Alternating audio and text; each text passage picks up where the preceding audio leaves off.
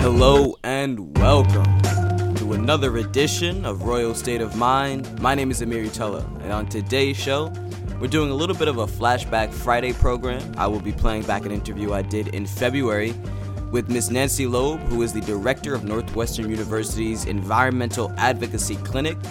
She is also an op ed writer. She is the author of, quote, Toxic Water Isn't Just in Michigan, end quote, a piece that was published on Time Magazine's website. So, we had a conversation about the ongoing Flint water crisis, specifically discussing the impact of lead in the water and also looking at the national and global threat that lead poisoning poses.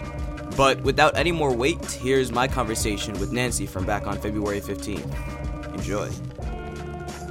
So, to get this conversation started, Nancy, let's just start with a basic description, a basic definition of lead poisoning and its relation to water. How potent exactly of a problem is lead poisoning in the water in America, and also how potent is it across the world?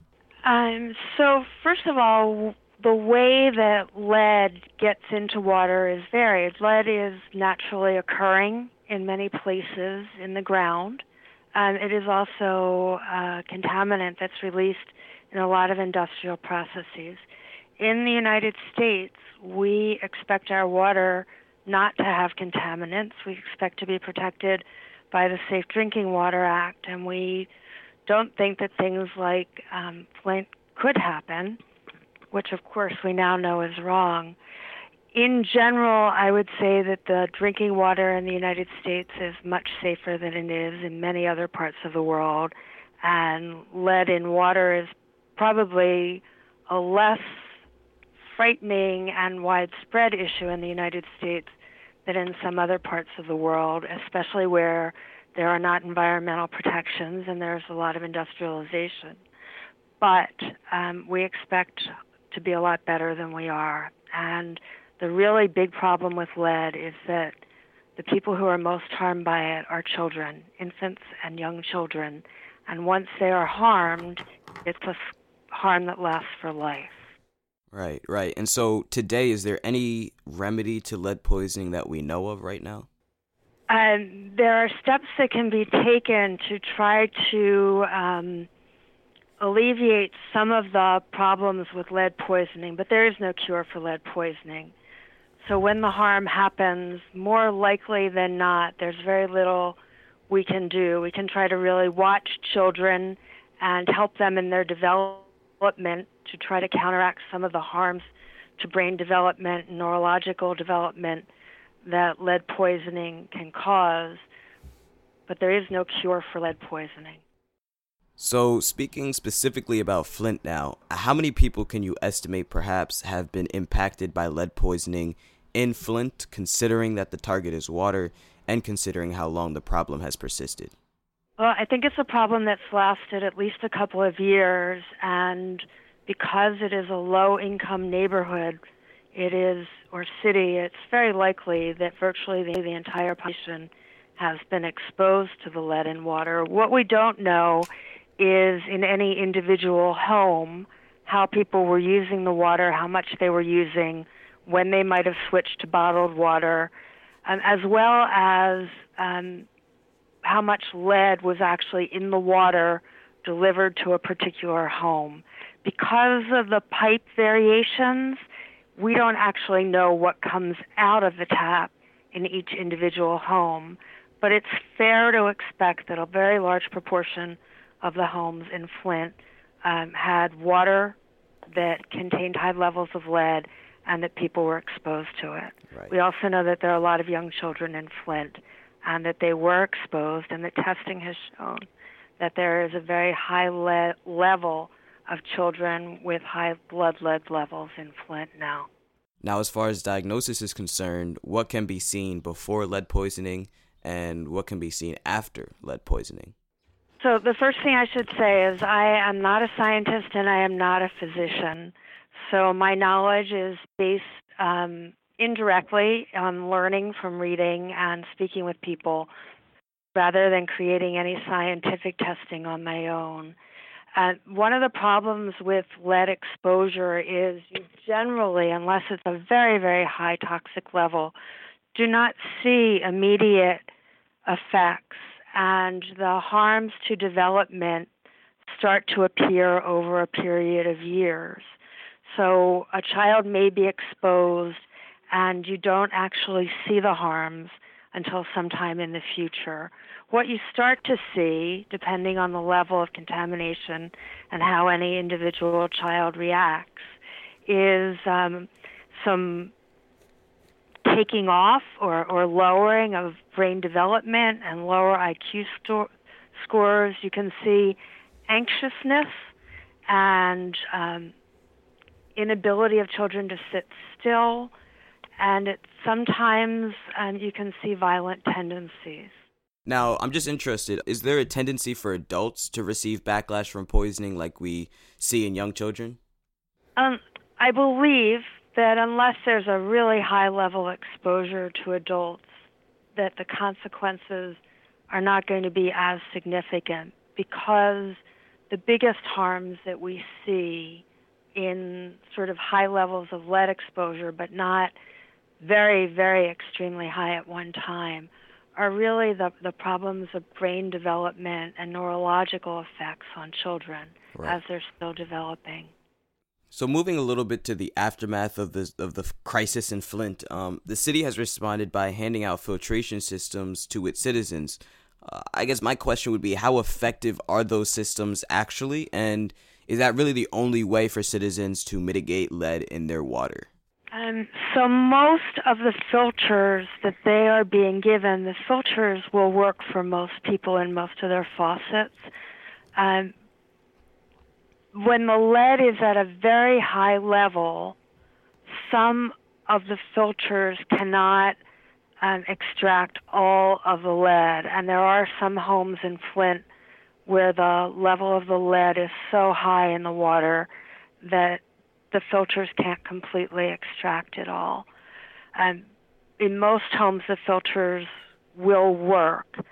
It's important to remember that what people are getting in Flint is a case of water a week for one home. Think about all the water that we use in um, in a week's time for bathing, for drinking, for cooking. It a single container of water, maybe 24 bottles for a week, is very little water for a family, especially a family with young children. Right. And so, so I, it, I mm-hmm. people should not get the idea that everything's being taken care of in Flint. It's not. People there still need a lot of help. So, what the government is providing is not enough.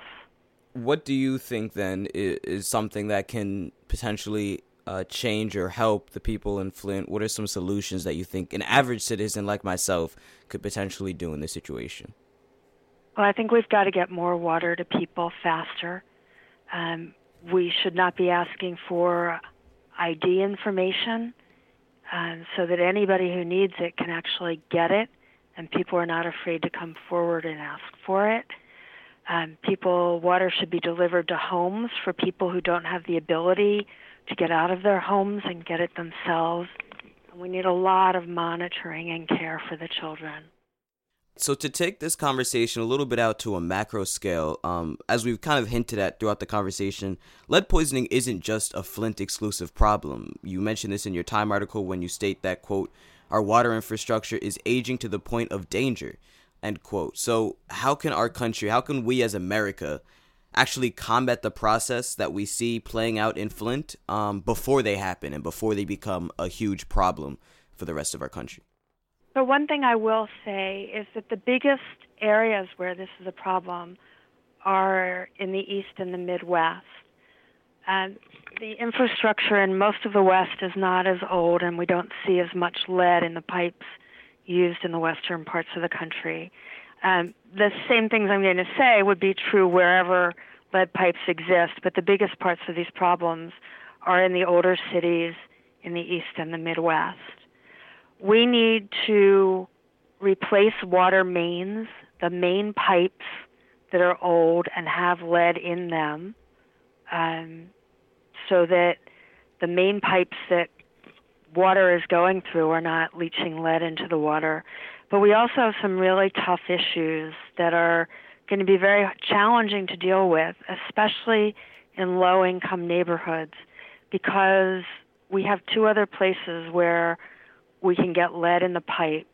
And one is what is called the service lines, the pipes that lead from the mains into a house are often older and filled with lead as well, or made of lead, or use lead solder. And then inside the actual homes, where, especially again on the East Coast and some in the Midwest, we have older homes, and they are far more likely to have lead pipes inside the homes. And the only way to get those changed out is to make it affordable or for government to provide some means both of testing to ensure that people are not getting lead from their water and where they are developing programs that make it possible either to treat the pipes or to replace the pipes. Now, would that testing, for example, be done individually? Like, would would a would a homeowner do that testing on their own home, or is that something that you think the government would regulate town town wide? I guess how, how would that testing play out in your in your envisionment?